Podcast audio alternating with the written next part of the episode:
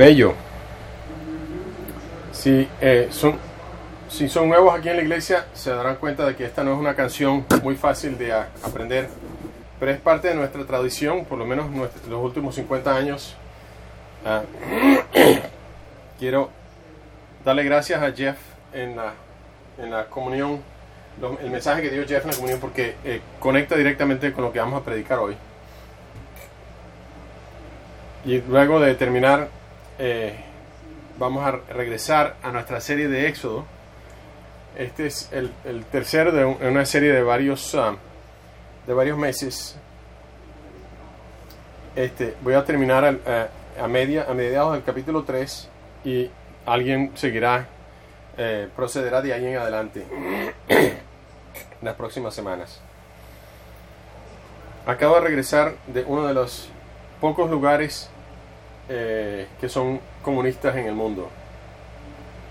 Eh, ustedes reco- recordarán la Guerra Fría, este, pero desde el punto de vista de comunismo auténtico, estos son los últimos países, los últimos países que quedan: Corea del Norte, China, Vietnam, Cuba y Laos. Bueno, y en realidad Venezuela, si nos podemos a ver. Este, quedan, pero oficialmente son cinco. China, aunque tiene una población que está lentamente migrando hacia el sistema capitalista económico, pero eh, eh, políticamente sigue siendo comunista y tenemos que tener iglesias, se puede decir, eh, bajo tierra. Vietnam, lamentablemente, se ha vuelto más y más restringido y está afectando a nuestros amigos en Da Nang y Hanoi y los otros lugares. También está Cuba, cuya revolución en 1959 este, y luego en 61 se, se afiliaron eh, cercamente con la Unión Soviética. Eso causó que se, se volvieran eh, fuertemente comunistas y después Laos, este, que todavía tiene un sistema comunista bastante fuerte. Eh, yo voy a compartir, por supuesto, de Cuba, donde estuve hasta la semana pasada, justo al sur del estado de Florida, de donde yo soy. Y am, aquí está La Habana, que es donde acabo de estar. ¿Cuántos de ustedes reconocen esta, esta cara? Es por supuesto Fidel Castro, que acaba de morir un par de años atrás. Sí, seguido de Raúl, su hermano. Siempre tenía un cigarro en la boca.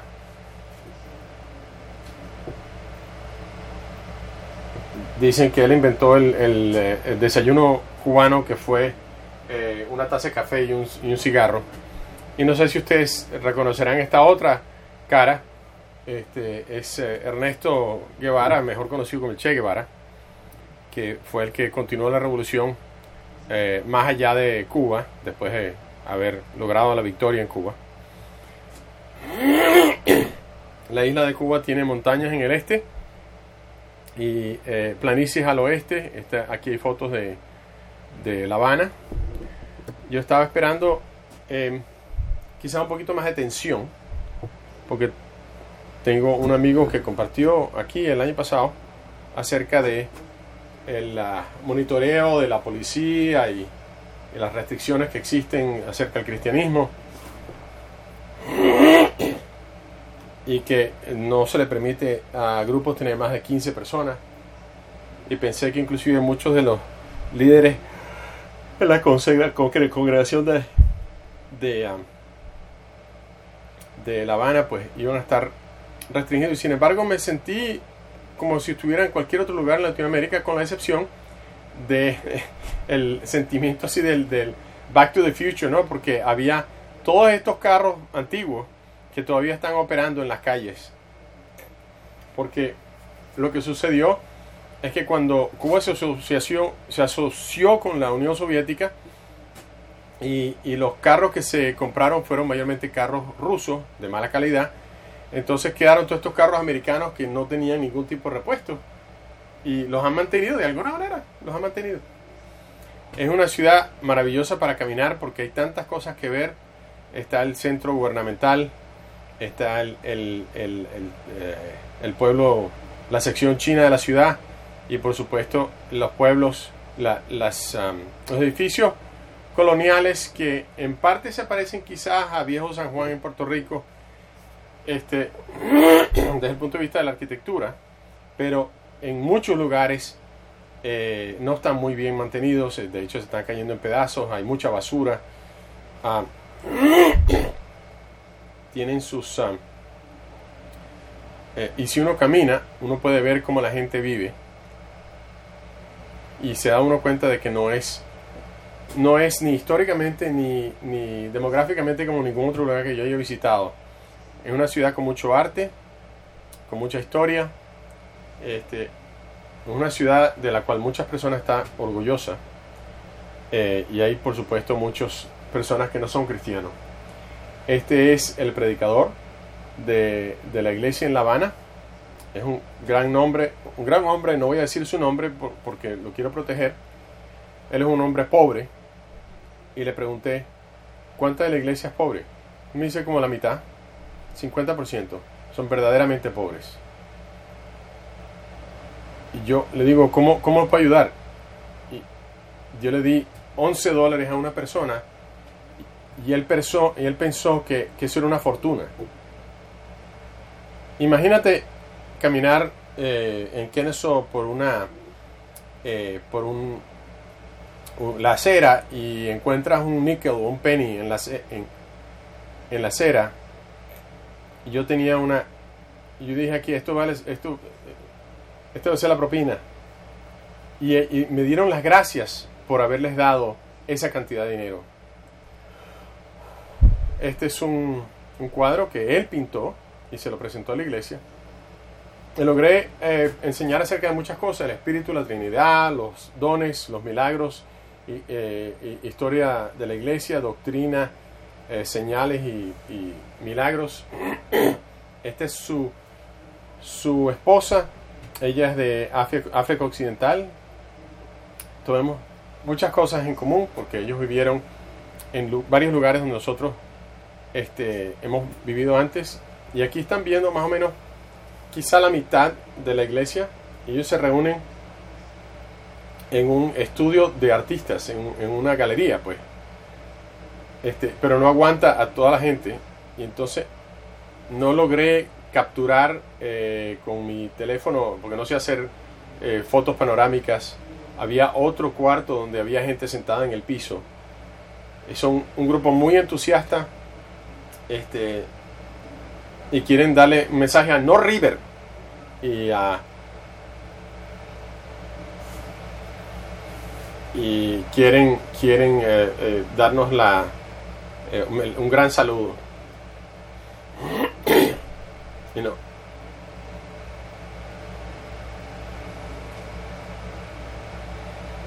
Se, el cuarto donde se reunieron eran de 28 metros cuadrados.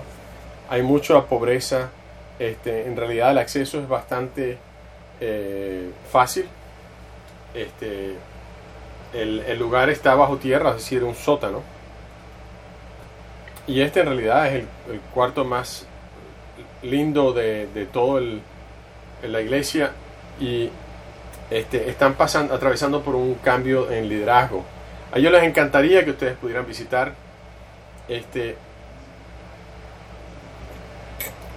Moisés tenía algo en común con los cubanos porque estaba del lado eh, del otro lado del gobierno, si se puede decir, no estaba, no estaba siguiendo las normas del gobierno, este, aunque creció dentro del gobierno.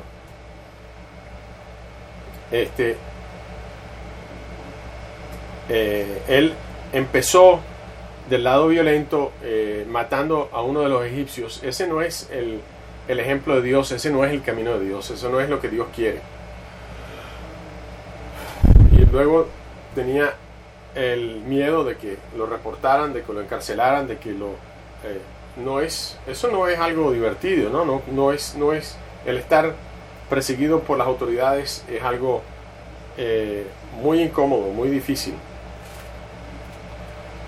Y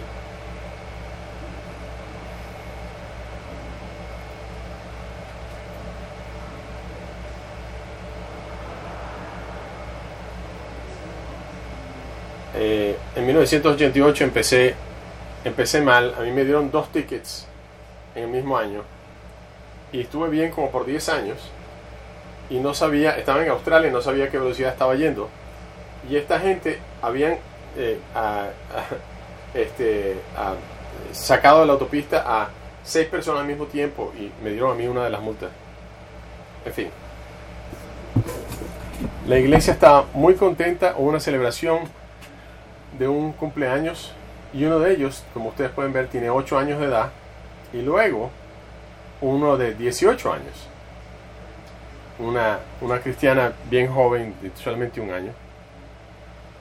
Y luego pasé para ver, una, tener una idea de, cómo es el país y ver cómo puede eh, nacer y crecer el cristianismo en Cuba.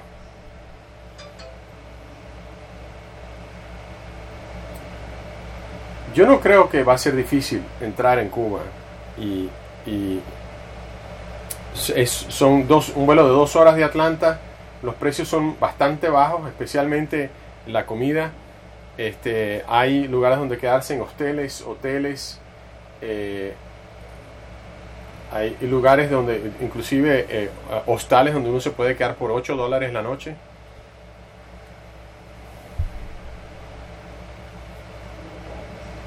La Habana es un, lugar maravilloso para caminar, hay muchas cosas que ver.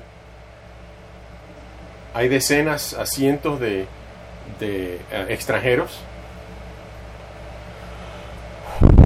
Así que están invitados a Cuba. Ahora, regresemos a lo que estamos, empezamos a hablar, es, eh, empezamos en Éxodo capítulo 3, versículo 1 al 15. El mes que viene hablaremos acerca de Washington, D.C., para allá es donde voy la próxima vez.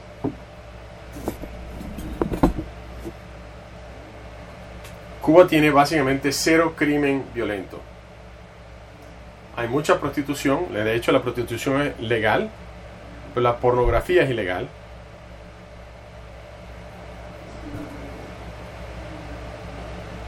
Pero, pero cuando uno aterriza, uno en, en el aeropuerto uno tiene que declarar si tiene pornografía, si está llevando pornografía.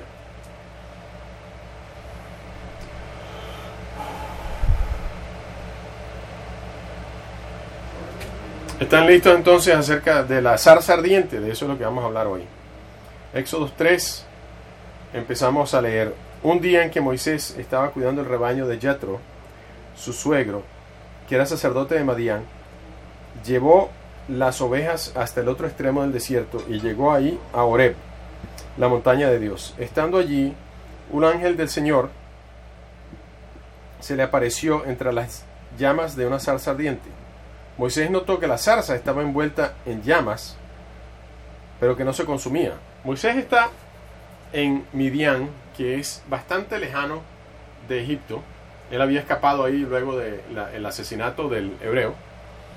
Y está aparentemente solo, eh, está casado con una midianita, este, y, ah, el padre de, esa midianita este, le ha dado un trabajo como pastor y él piensa que está solo, pero se le aparece un ángel de Dios. Y se le aparece en una forma eh, que le llamó la atención porque es una zarza, un, un arbusto que se quema, pero no se está consumiendo.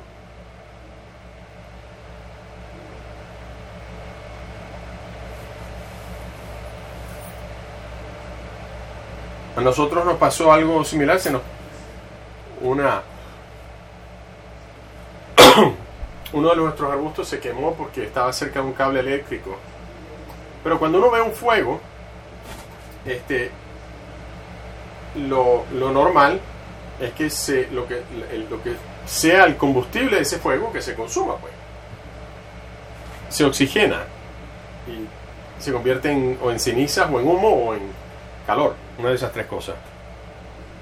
Y en luz. Entonces Moisés está eh, cuidando de este rebaño y se da media vuelta y se da cuenta de que hay una voz, de que él no está solo.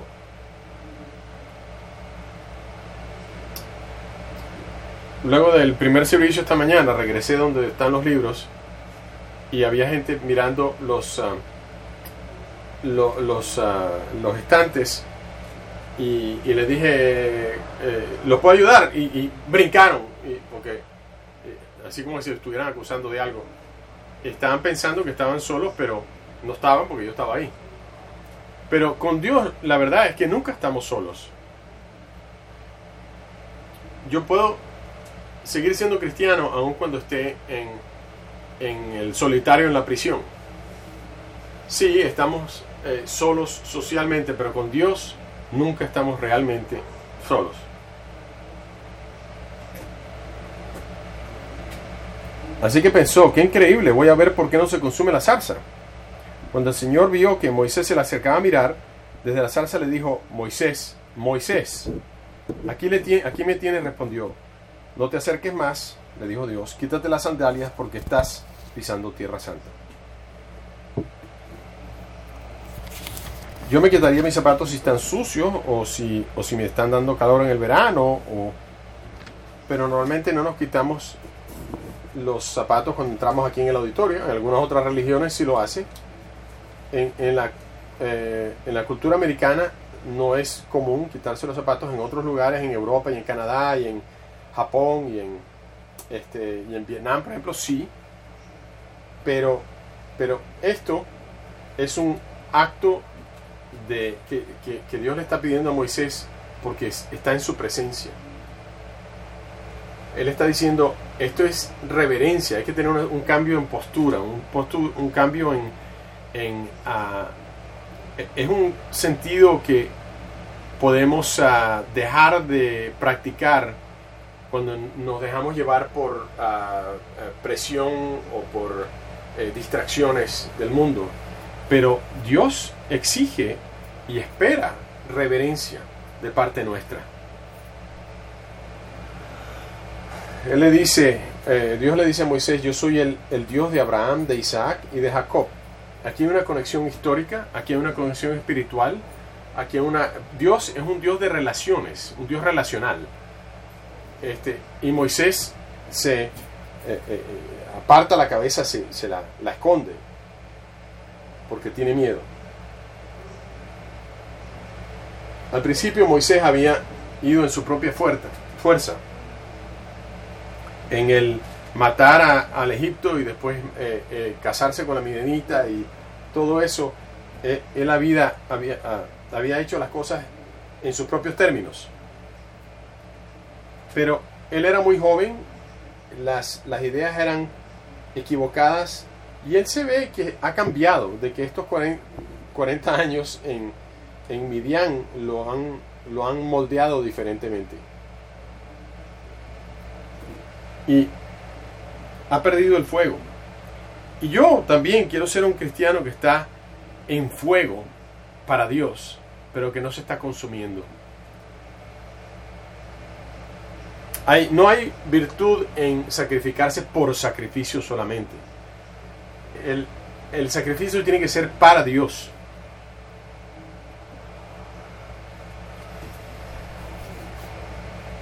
Hay que estar, sí, prendido para Dios, pero dejar que Dios sea el que eh, lleva la carga. Ah, de acuerdo con, con Moisés, eh, digo, de acuerdo con el, eh, ah, con las escrituras, Moisés debería tener más o menos 80 años de edad. Pero para Dios, no, uno nunca es demasiado viejo. Estando en La Habana, este, había un punto donde nosotros todos tenemos un ministerio, todos tenemos... Y, ellos nos dijeron, bueno, tenemos algunas personas que son tan viejas que no pueden salir. Bueno, quizás, yo les dije, quizás nos vendrán a reunirse tan frecuentemente como ustedes, pero ellos todavía tienen una misión. Todos estamos llamados a, ser, a convertirnos más y más como Cristo. No importa lo viejos que somos, todos podemos y debemos de crecer en nuestra cercanía a Jesús. Uno, uno no se retira de ser cristiano.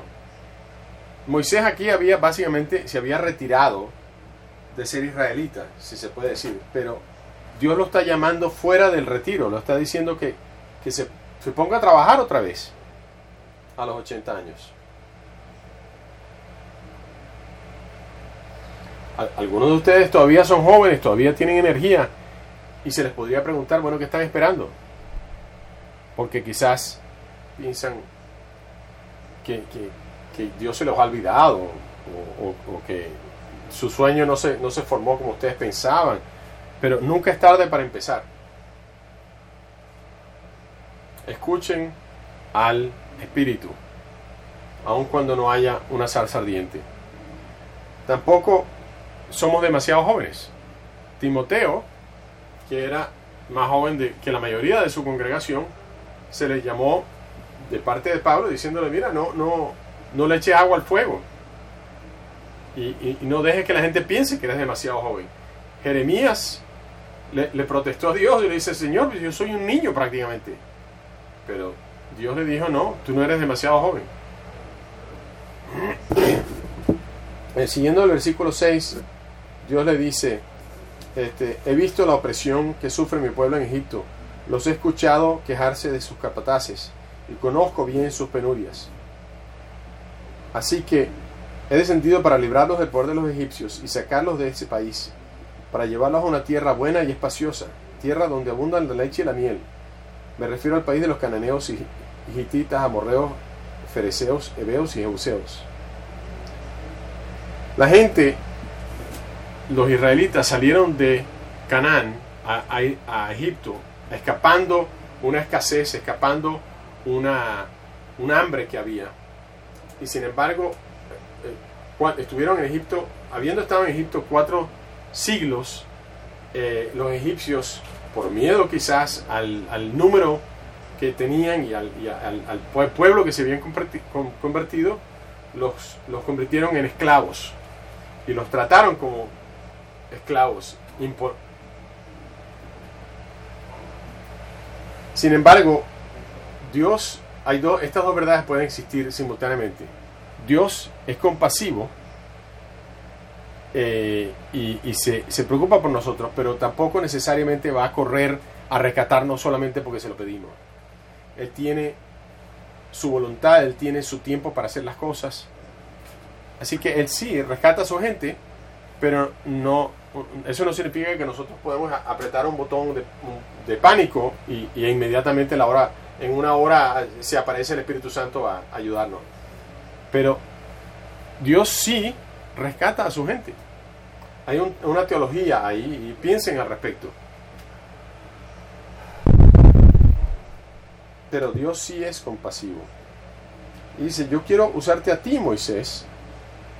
Voy a usarte a ti, de hecho. Y te voy a enviar al faraón aquel que piensa que es Dios, porque en, el periodo egipcio eh, antiguo, el faraón se le pensaba como Dios, se le consideraba Dios y él mismo se consideraba Dios. Y este hombre estaba llamándose Dios y Moisés va a regresar y le va a retar a Faraón y le va a decir, mira, eh, tú no eres Dios, el Dios es este otro. Hay todos los grandes de la, de la historia eh, hacen excusas o dudan eh, o titubean en algún momento. Y eso hay que tener en la mente, porque y, y Dios, Yahvé, Él entiende estos miedos. Porque Moisés reacciona y dice, ¿quién soy yo para presentarme ante el faraón y sacar de Egipto a los israelitas? Pero Dios le dijo, yo estaré contigo. Le respondió Dios y te voy a dar una señal para que soy yo quien, para que sepa la, la gente que soy yo quien te envía. Cuando haya sacado de Egipto mi pueblo, todos ustedes me rendirán culto en esta montaña. Y en el mundo antiguo, los, los dioses tenían, eh, tenían nombres. Amon Ra, eh, Re y Amon y de hecho en la teología egipcia son el mismo dios. Sachmed y Baxter y Ptah. hay como 30 o 40 dioses en la cultura egipcia de aquel tiempo. Y en el área cerca de, de Israel hay eh, y Oleg y Molech y Shira y Ashra. Entonces, ¿cuál es el nombre del verdadero Dios? Pero Dios le contesta, yo soy el que soy. Ese es el nombre de Dios. Porque no hay manera de describirlo realmente, ¿verdad?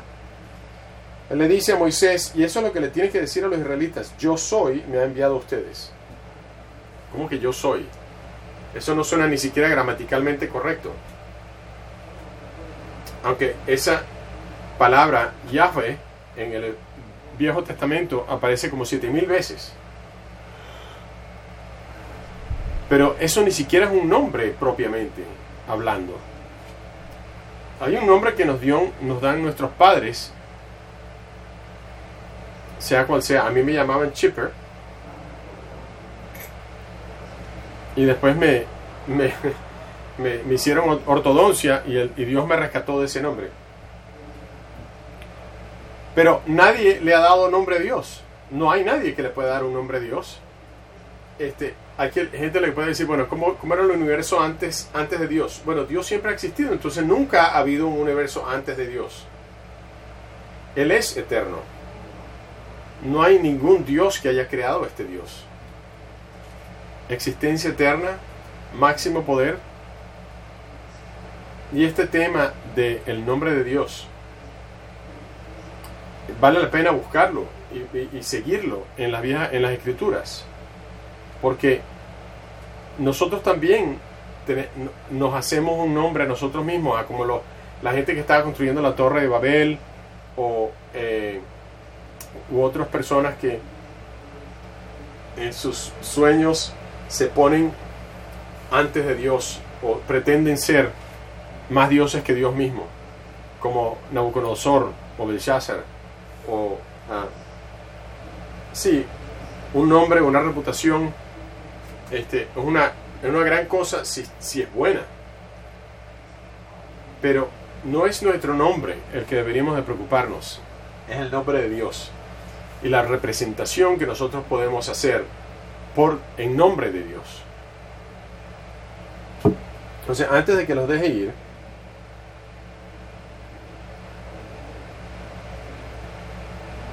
no me tomará 10 ah, recordatorios para dejarlos ir como el faraón.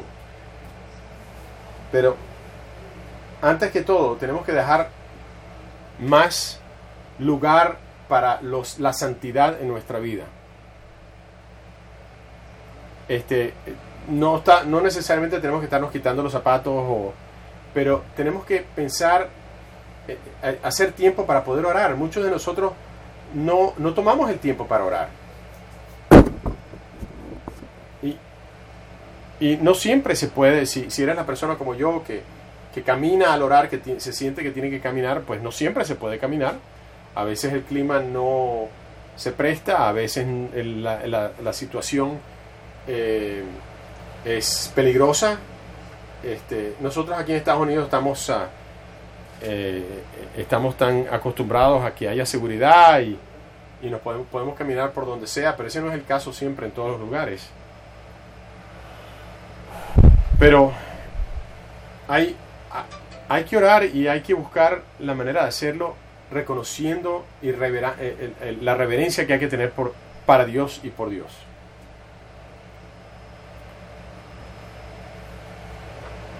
Hay que, hay que buscar ese lugar de santidad, hay que buscar ese tiempo para la santidad con Dios. Segundo, escuchemos la palabra de Dios.